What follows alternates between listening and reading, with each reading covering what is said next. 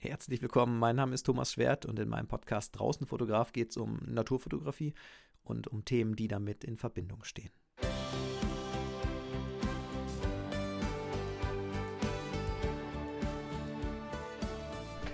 So, und heute sitze ich zusammen mit zwei sehr kreativen Köpfen, glaube ich. Die, die, der dritte Kopf ist nicht dabei, aber mit zwei zumindest. Und das sind Linda und Tino von äh, der Seite Harzfeeling. Herzlich willkommen. Hallo. Ja, herzlich willkommen, Thomas. Danke, dass wir hier sein dürfen. Ich freue mich total. Ähm, so ein bisschen Nebengeräusche werden wieder drauf sein auf diesem Podcast. Ich glaube, das stört euch nicht, stört mich nicht, stört die Zuhörer nicht. Wir sitzen nämlich draußen in der frischen Luft und irgendwie äh, ist das nicht nur Corona geschuldet, sondern es ist so warm, dass wir entschieden haben, wir machen das jetzt einfach mal und gucken mal, wie so der Nachmittag verläuft. Ich habe gerade gesagt, kreative Köpfe. Ihr seid eigentlich zu dritt. Wer fehlt bei euch noch?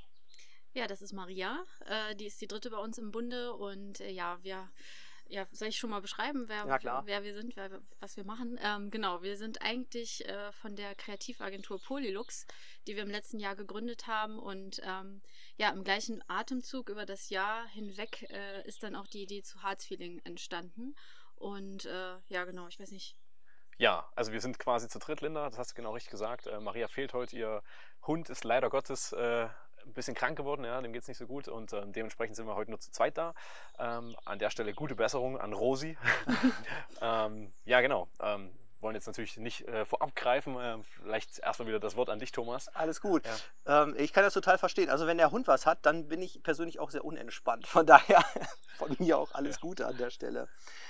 Ihr habt gerade gesagt, also eigentlich steckt dahinter so eure Kreativagentur. Ähm, trotzdem, ich habe euch ja kennengelernt über Heartsfeeling, also einmal als Instagram-Profil, einmal über eure Homepage. was ist die Idee hinter Heartsfeeling erstmal oder warum dieser Begriff? Ja, ähm, vielleicht fangen wir noch in den kleinen Nuance ähm, zuvor an. Also wir hatten, ähm, oder wir, wir, drei sind Fotografen, ähm, haben das große Glück, ähm, seit vielen Jahren von der Fotografie leben zu dürfen, hatten uns da so ein bisschen auf Hochzeiten spezialisiert und ähm, ja, auch da ging es halt um das äh, Gefühl quasi zwischen zwei Personen, dieses Gefühl halt einfach ähm, zu transportieren in Fotos und das hat für uns ganz gut funktioniert die letzten Jahre. Äh, Maria und Linda waren da sehr sehr erfolgreich, ähm, auch sehr auf Island spezialisiert und im Ausland sehr häufig tätig und ähm, jetzt nicht sagen, dass ich das auch war, aber ähm, du warst lief, auch erfolgreich. lief, auch ganz okay, sage ich jetzt Kannst mal so. du ruhig sagen. Ja, und dann kam halt die Pandemie um die Ecke und ähm, mhm. dann war es für uns relativ schnell klar, dass wir irgendwie eine neue ähm, berufliche Heimat brauchen, zumindest ähm, erstmal so für das letzte Jahr gedacht. Und ähm, dann haben wir halt ähm, kurzerhand unsere Agentur gegründet ähm, und nahezu im gleichen Atemzug den Instagram-Account angelegt mit Herzfeeling weil eben diese Sehnsucht ähm, nach dem ganz besonderen Harzgefühl ähm, für, von uns schon immer da war und wir wollten das halt einfach irgendwie ähm, neu auf unsere Art und Weise einfach ähm, transportieren und hoffen, dass wir das ähm, quasi gemeinschaftlich mit den tollen Fotos, die wir da jeden Tag sehen dürfen, irgendwie, dass uns das gelingt. Und ähm, ja, letztendlich ist jetzt äh, viel, viel mehr draus geworden. Es ist ein Riesenprojekt geworden. Es sind sehr viele kleine Nebenschauplätze, nenne ich es jetzt einfach mal so, entstanden und ähm, macht ultra Bock. Ähm, aus dieser kleinen Notlösung ist quasi unsere neue berufliche Heimat ähm, geworden. Also wir fotografieren immer noch Hochzeiten, aber nicht mehr in dem Maße, wie wir es zuvor getan haben. Und ähm, ja, also es macht mega viel Spaß, jetzt äh, hier im Harz tätig zu sein und da ähm, Gas zu geben.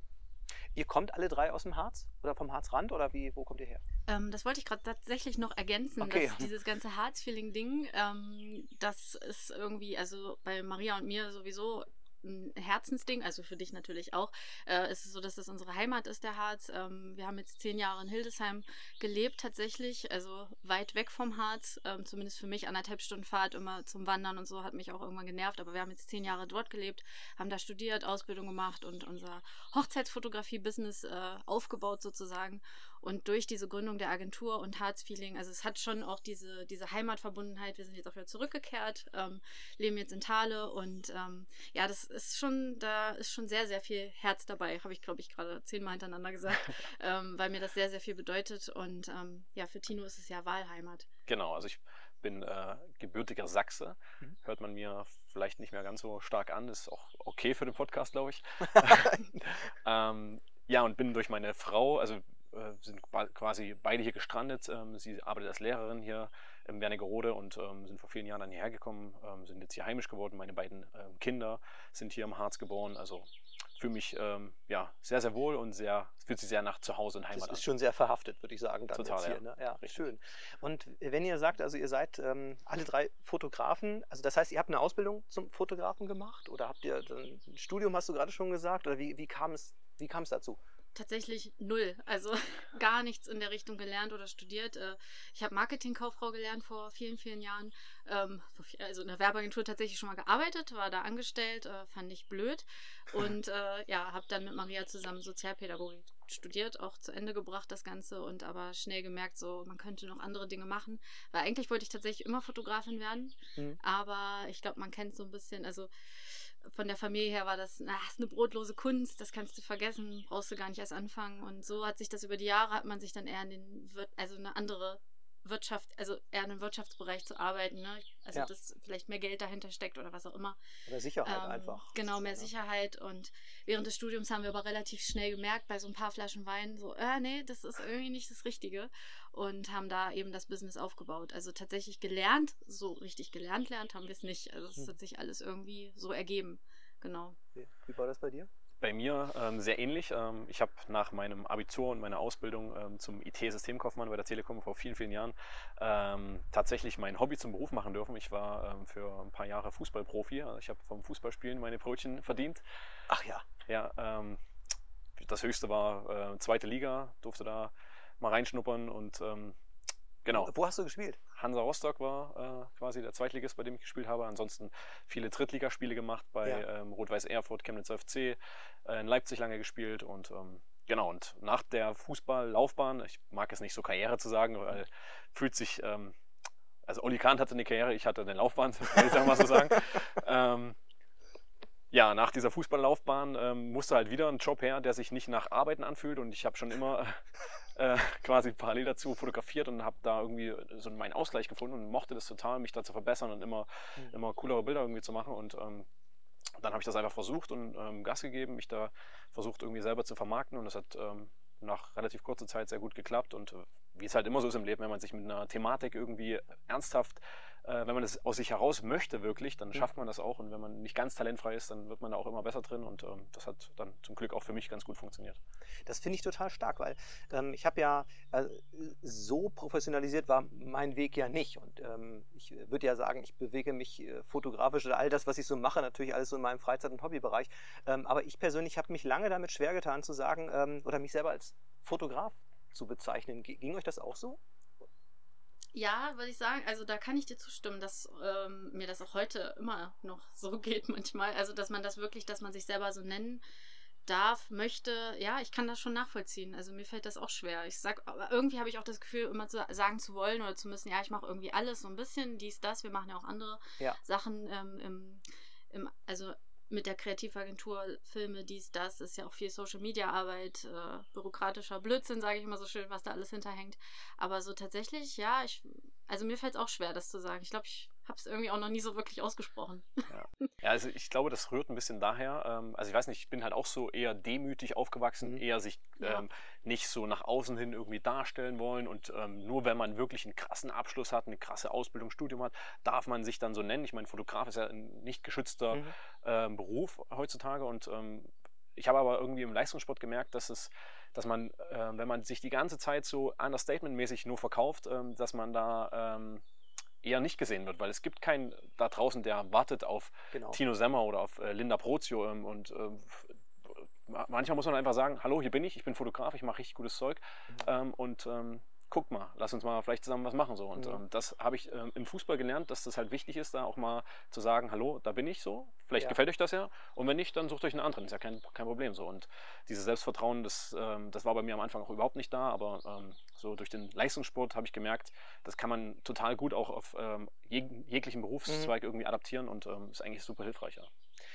Äh, das leuchtet mir total ein. Ich glaube, ich bin irgendwann gedanklich an so einem ähnlichen Punkt oder ich bin da irgendwie hingekommen, weil ich mir gedacht habe, äh, warum eigentlich nicht? Also warum soll ich mich nicht so nennen? Weil, ähm, also wenn die Leute einen beurteilen wollen, dann, äh, das stimme ich dir genau zu, dann soll die doch gucken, was man macht. So, und entweder finden es gut oder sie finden es nicht gut und dann, ja. Genau. Aber trotzdem wird es Leute geben, die das gut finden und das finde ich wiederum gut, aber ich muss mich nicht dafür rechtfertigen. Aber ich habe lange echt ein Problem damit gehabt, das so, ähm, so selbstbewusst rüberkommen zu Ja, lassen. So, glaub ich, ja. Ich glaube, weil man ja gerade in Deutschland immer noch sehr darüber definiert wird, was was hast du denn gelernt? Ja, so, genau. ne? Und was Ja. bist du denn eigentlich? Und die Leute oftmals nicht so gucken, äh, was bist du für ein Mensch und was machst du gerade? Richtig. So, ja.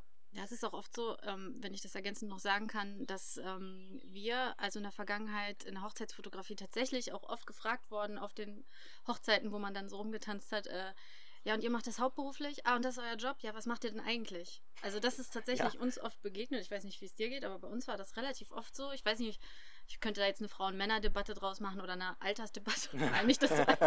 aber ich glaube, wenn man so ein bisschen jünger war, also, also wir wurden da teilweise dann auch nicht so ernst genommen, wie ich mir das manchmal gewünscht habe. Vielleicht ist deswegen da tatsächlich noch Potenzial da, das zu lernen, ähm, da ein bisschen mehr Selbstvertrauen zu Ja, haben.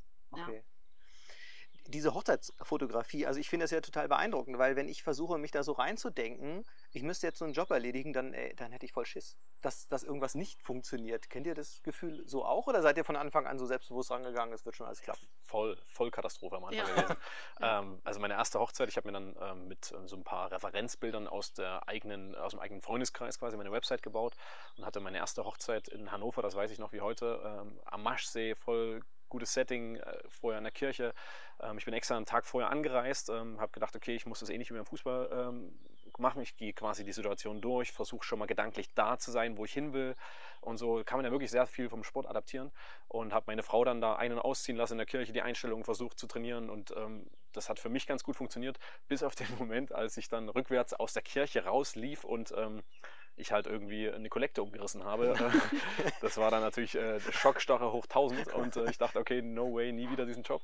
So, ähm, aber im Grunde genommen ähm, ist es halt wie mit allen Dingen, wie ich erst schon sagte. Am Anfang ist man super aufgeregt und dann Mhm. merkt man halt, ähm, das ist halt auch, glaube ich, so ein Key, ähm, wenn man halt mit Menschen fotografiert. Das ist halt, du musst zwar einerseits auch ähm, ein Auge haben, aber das trainierst du natürlich, das schulst du, wenn du dich jeden Tag damit auseinandersetzt. Aber es geht halt auch um diese ähm, Skills im zwischenmenschlichen Bereich. Also wenn Mhm. du das schaffst, ähm, sei es verbal oder auch nonverbal, irgendwie Menschen zu, zu catchen so ein bisschen, dann kannst du eigentlich relativ überzeugen, ohne dass jemand erstmal ein Foto von dir gesehen hat, Mhm. weil du ein gutes Gefühl transportierst. Mhm. Das ist so ein bisschen ähm, die Schwierigkeit, finde ich jetzt bei Landschaftsfotos. Mhm.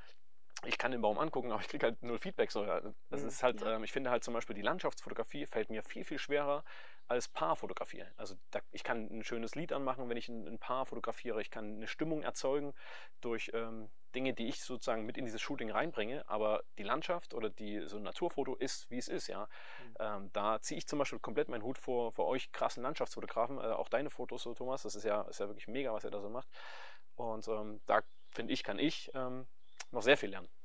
Finde ich total spannend. So, also das habe ich mir nie so bewusst gemacht, sondern bei, bei meinen Bildern denke ich auch immer so, ähm, wenn ich das Bild, also wenn ich es fotografiert habe und sehe es schon auf meinem Display und da habe ich meistens schon so ein Gefühl, irgendwie ist es, ist es okay? Ist das nee, so gar nicht? Oder ist das wirklich so ein Bild, wo ich sage, oh, das könnte es echt sein? So, das, das gefällt mir selber sehr gut. Und ich hätte echt so viel Schiss, Leute zu fotografieren, aber vielleicht äh, liegt es einfach daran, dass ich es nicht gewohnt bin. Ich würde mich so gar nicht so trauen erstmal. Ja, so, okay. War das bei dir auch so, dass du, ähm, dass du erstmal Respekt davor hast? Ja, absolut. Ich habe es tatsächlich auch immer noch. Also vor jeder Hochzeit. Und gerade wir haben ja noch so ein paar Hochzeiten, die wir jetzt natürlich noch erfüllen. Ne? Also Ja. das hat sich ja durch Corona, haben sich ja viele verschoben. Ähm, und auch da ist es so, dass ich immer, also dass wir, ich fotografiere mit Maria zusammen, ähm, dass wir immer aufgeregt sind. Also wir stehen morgens auf und es ist so, oje, wie wird der Tag jetzt wohl heute? Ne? Das ist aber tatsächlich ist, wie du sagst, ähm, also ich glaube, eine es ist, ist keine Gabe, sondern es ist einfach ein Learning, Dinge auch gut zu überspielen. Klingt Mhm. jetzt vielleicht blöd, aber ich glaube, ich bin ganz gut darin, äh, Unsicherheiten zu überspielen. Ja.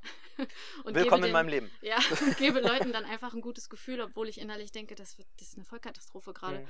Aber mittlerweile, und das finde ich ist auch wichtig bei Hochzeiten, wir nehmen uns das, was wir wollen. Also Mhm. es ist auch so, dass wenn wir eine Lichtsituation, eine bessere erkennen oder so, das ist auch wichtig und ich glaube, das ist auch in der Landschaftsfotografie, da hast du natürlich mehrere Versuche. Das ist auch so ein bisschen dieser Unterschied. Genau. Ähm, aber wenn jetzt irgendwas nicht passt, dann sagen wir mittlerweile, nee, wir müssen es dann und dann machen, glaubt uns, es wird besser.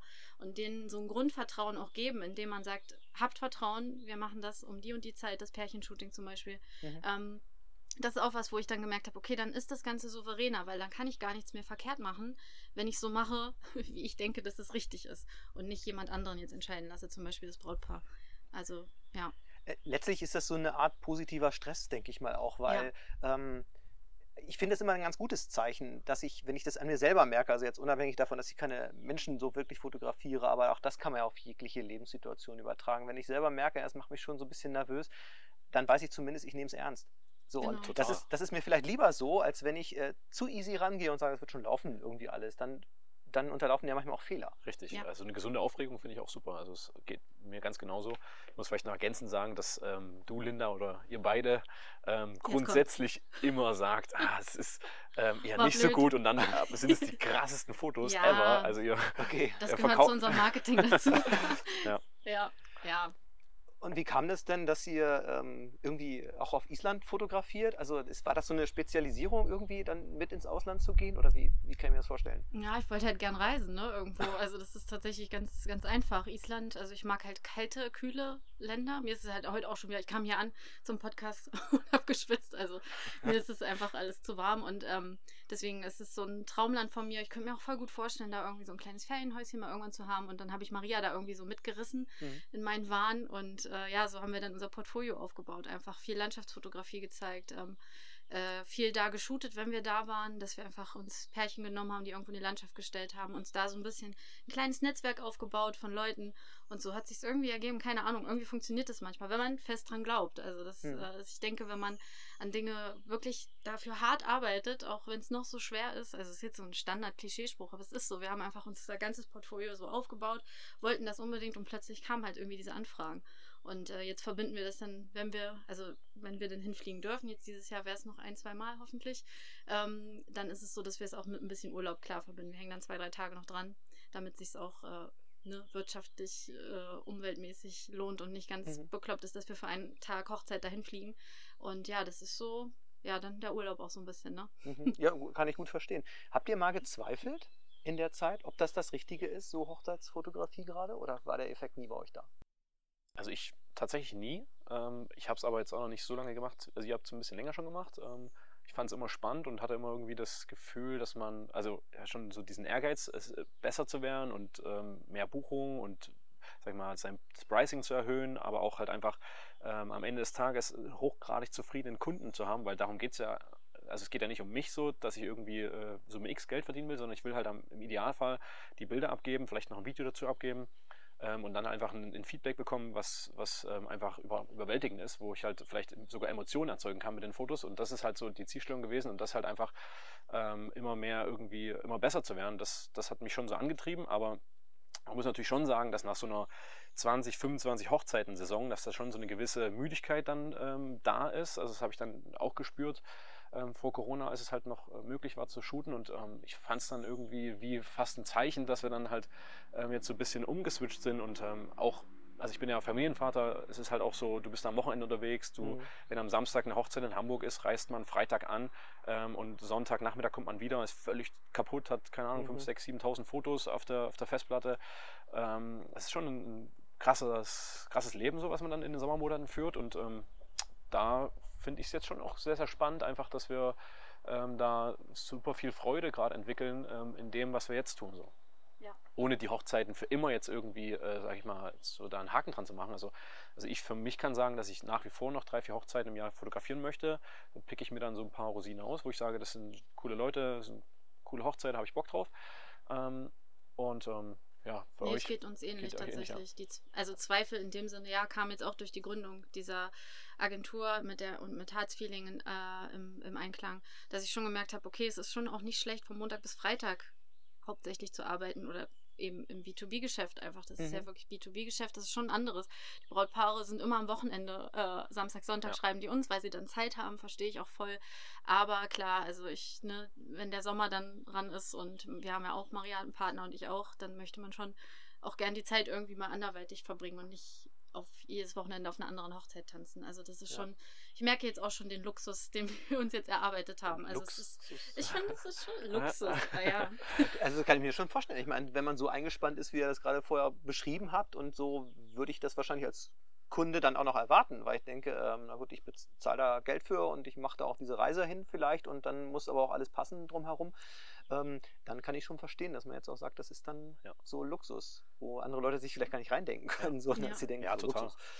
ja, so eine, so eine Hochzeitsreportage muss halt wirklich auch vorbereitet sein. Also du Mhm. hast dann halt an so einem Tag, äh, gehen wir jetzt mal von einer 150 Gäste Hochzeit in Hamburg aus, ähm, hast du irgendwie vielleicht ein 45 Minuten Zeitfenster, wo du mit dem Brautpaar ähm, shooten kannst. Die erwarten dann die Fotos, die sie irgendwie in deinem Insta-Feed ähm, als Ja. Portfolioarbeit sehen, so, erwarten sie dann irgendwie um ähm, 17, 17, 15 bis 18 Uhr sollst du das umsetzen. Im Sommer weiß man 17.15 Uhr bis, bis 18 Uhr, da steht die Sonne noch ziemlich weit Mhm. oben, da hast du dann nicht so dieses ähm, warme Sonnenuntergangslicht so und dann musst du da halt einfach performen. Und wenn du dann anfängst an so einem Tag ähm, die Location zu suchen, wo kann ich denn shooten, wo habe ich denn vielleicht trotzdem ganz gute Lichtverhältnisse, dann ähm, wirst du keine Chance haben, irgendwie zu überzeugen dauerhaft. Also du musst einen Tag vorher hinfahren, die Location scouten, ähm, schon so ein bisschen vielleicht probieren und ähm, auch halt Spots finden, die vielleicht, also das war halt auch immer euer Anspruch und, und mein Anspruch, die halt vielleicht ein bisschen ähm, cooler sind als das, was man ähm, schon immer gesehen hat, weil gerade dieses Anderssein und mal was Neues ausprobieren, vielleicht mal auf dem, auf dem Dach gehen oder so und ähm,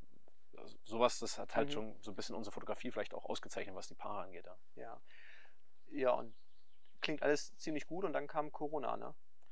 Genau, wir Ja. haben relativ schnell gemerkt, okay, ähm, shit, wir haben uns eigentlich, ja, Ich, ich weiß noch genau, als der, als die erste Hochzeit bei uns abgesagt hat, da waren wir zusammen in der Hütte, da hatten Maria und ich äh, ein Shooting geplant, äh, also mit einem Pärchen, so ein bisschen für Portfolioarbeit und waren im Harz in der Hütte, haben die gemietet und Tino kam dann irgendwie dazu und wir haben alle zusammen äh, so Bier getrunken und da war das alles noch so, naja, Corona, na, jetzt wird schon ein bisschen komisch. Mhm. Und genau in dem Moment hat uns die erste Hochzeit abgesagt.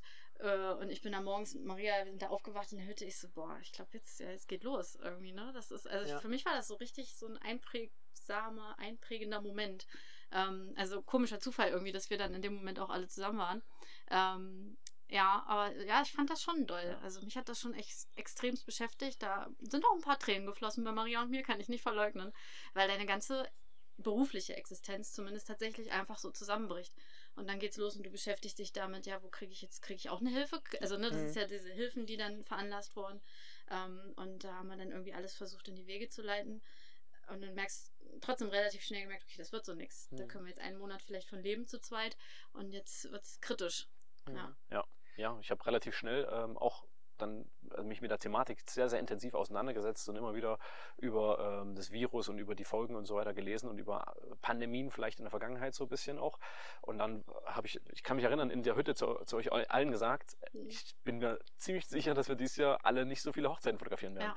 Und äh, da war so, ja, ja, ja, es wird schon und so, zack. Und dann wurde es ja auch wieder besser, aber irgendwie waren, also bei mir waren bis, also von 19 Hochzeiten waren irgendwie 18 abgesagt. Ich hatte noch eine Hochzeit und ähm, das ist ein Jahreseinkommen einfach so. Ich bin Familienvater, Ja. ich habe ein Haus, äh, Ja. zahle Kredit jeden Monat, dachte, okay, ähm, Heilige Maria, hier musst du, hier musst du eine Ja. Lösung finden. So. Und dann haben wir halt relativ schnell und ähm, kurzerhand ähm, uns ja, beraten im, im größeren Team mit sechs Leuten und haben überlegt, ähm, wer ist denn, wer hat den Bock so, vielleicht, dass wir eine, eine Firma gründen. So. Und dann ähm, sind es dann Maria, Linda und ich geworden und wir haben gesagt, okay, wir geben einfach zu dritt jetzt Gas. Wir haben sehr viel, was wir können. Wir- Es ist viel auf der, auf der Habenseite und das schmeißen wir jetzt einfach mal in einen anderen Kontext, bieten das Firmen an, helfen die digitale Visitenkarte für ähm, hier im Harz ansässige Unternehmen ähm, zur Verfügung zu stellen. Gerade eben auch mit diesem Gefühlsding, so was wir das, glaube ich, ganz okay schaffen, so in äh, ein paar Fotos zu packen, haben wir uns gedacht, okay, wenn wir das vielleicht ähm, adaptieren und schaffen in Imagefilmen, äh, in Produktfotos, in ähm, Content Creation, wo wir halt wirklich einen guten Erfahrungswert haben, ähm, da mit reinzupacken, dann muss das doch auch einen Mehrwert für den einen oder anderen darstellen. Und Mhm. das hat ähm, tatsächlich super funktioniert, ja. Ich kann mir das auch gut vorstellen bei euch, weil man, ähm, weil ich euch das abnehme. So, dieses Authentische und dieses äh, Emotionen zu transportieren, ähm, da, da schließt sich ja der Kreis zu dem, was du vorhin gesagt hast. Also man muss auch irgendwie versuchen, die Menschen zu begeistern und davon zu überzeugen, was man kann.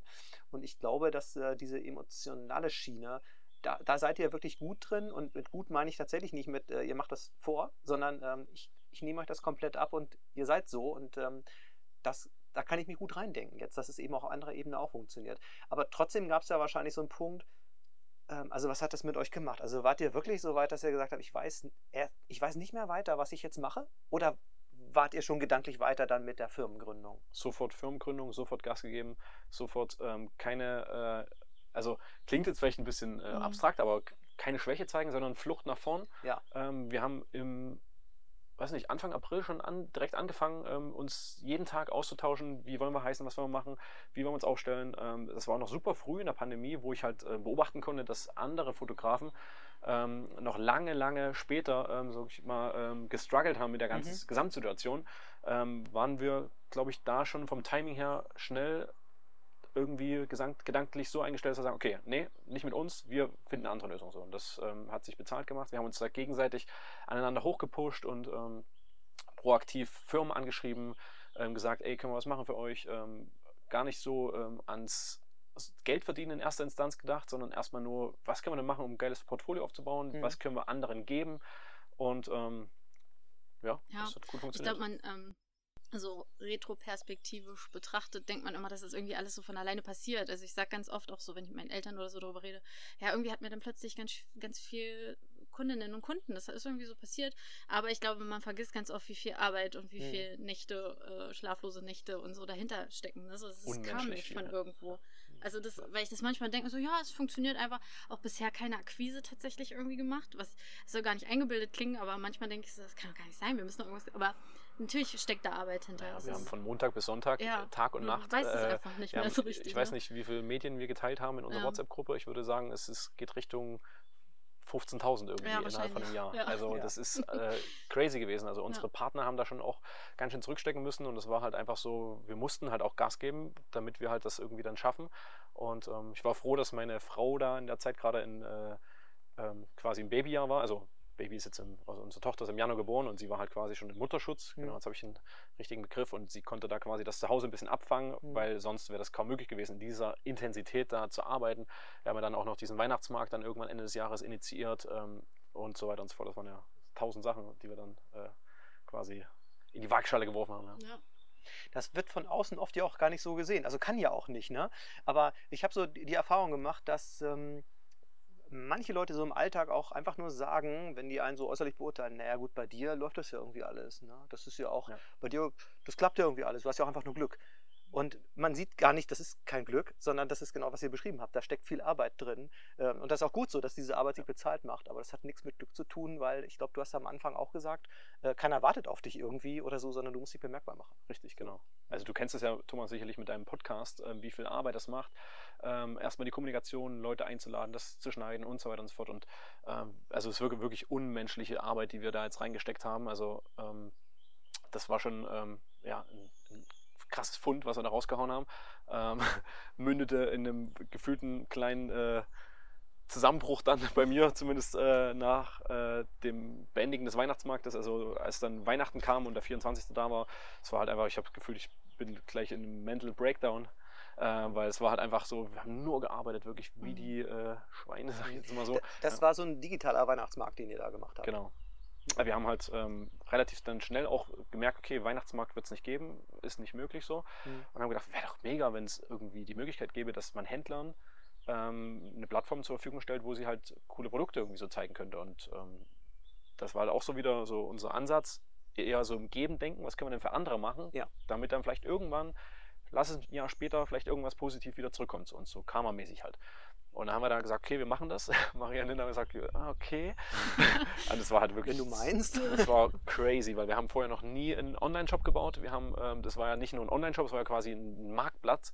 Ähm, wir haben Kaltakquise gemacht, wir sind in, in, die Geschäfte gegangen, wir haben den Leuten das Projekt vorgestellt. Äh, wollt ihr mitmachen? Wir haben die Produktfotos selber gemacht, äh, wir haben die Produkttexte selber geschrieben, wir haben alles selber gemacht. Und ähm, das war halt auch wirklich so sechs, acht Wochen völlig crazy, aber ähm, ja, bin ich super stolz darauf, dass wir das so umgesetzt haben, weil wir haben über ja, wir haben 1000 Euro ähm, Spenden generiert mhm. ähm, für den Verein für krebskranke Kinder ähm, im Zuge dessen. Wir haben für fast alle Händler, und das waren 30, 35 Händler irgendwie, äh, einen Umsatz von, der auf jeden Fall vierstellig war, ähm, generieren konnten, ähm, den sie sonst auf jeden Fall nicht gehabt hätten.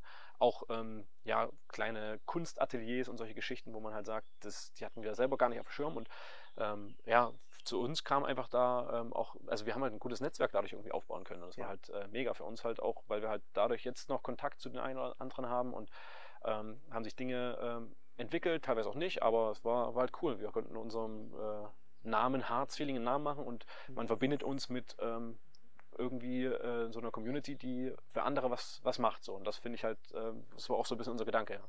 das ging mir gerade durch den Kopf, das habt ihr öfter so im Gespräch gerade nochmal so mit eingebaut, dass es euch nicht primär darum geht, ähm, Einnahmen zu erzielen, obwohl das natürlich wichtig ist, um zu überleben. Das, das, darüber müssen wir nicht sprechen gerade, das ist ja alles ganz logisch.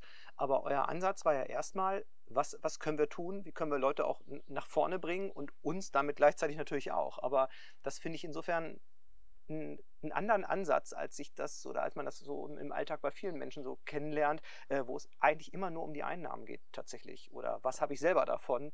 Und wenn sich das so ergänzt, dann das, das finde ich schon bemerkenswert. Ja.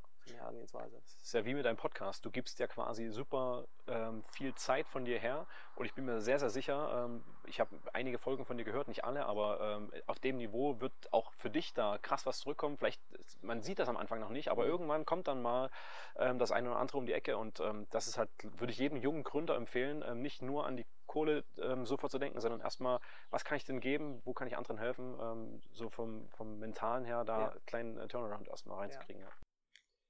Wir haben gerade über den, achso, habe ich dich nee, unterbrochen nee, gerade? Wir haben gerade über den digitalen Weihnachtsmarkt gesprochen. Das äh, war ja nur so ein erstes, nur in Anführungsstrichen, ein, ein Beispielprojekt. Ihr habt noch viele andere Ideen, viele, viele weitere ähm, Projekte, die so in den Startlöchern stehen. Wenn ihr bis hierhin zugehört habt, dann äh, würde ich mich freuen und äh, die beiden sicherlich auch, wenn ihr da beim nächsten Mal auch wieder reinhört, denn dann geht es weiter mit unserem Gespräch mit äh, Linda und Tino und alles, was bei Harzfeeling und der Kreativagentur Polylux noch so losgeht. Bis zum nächsten Mal. Tchau!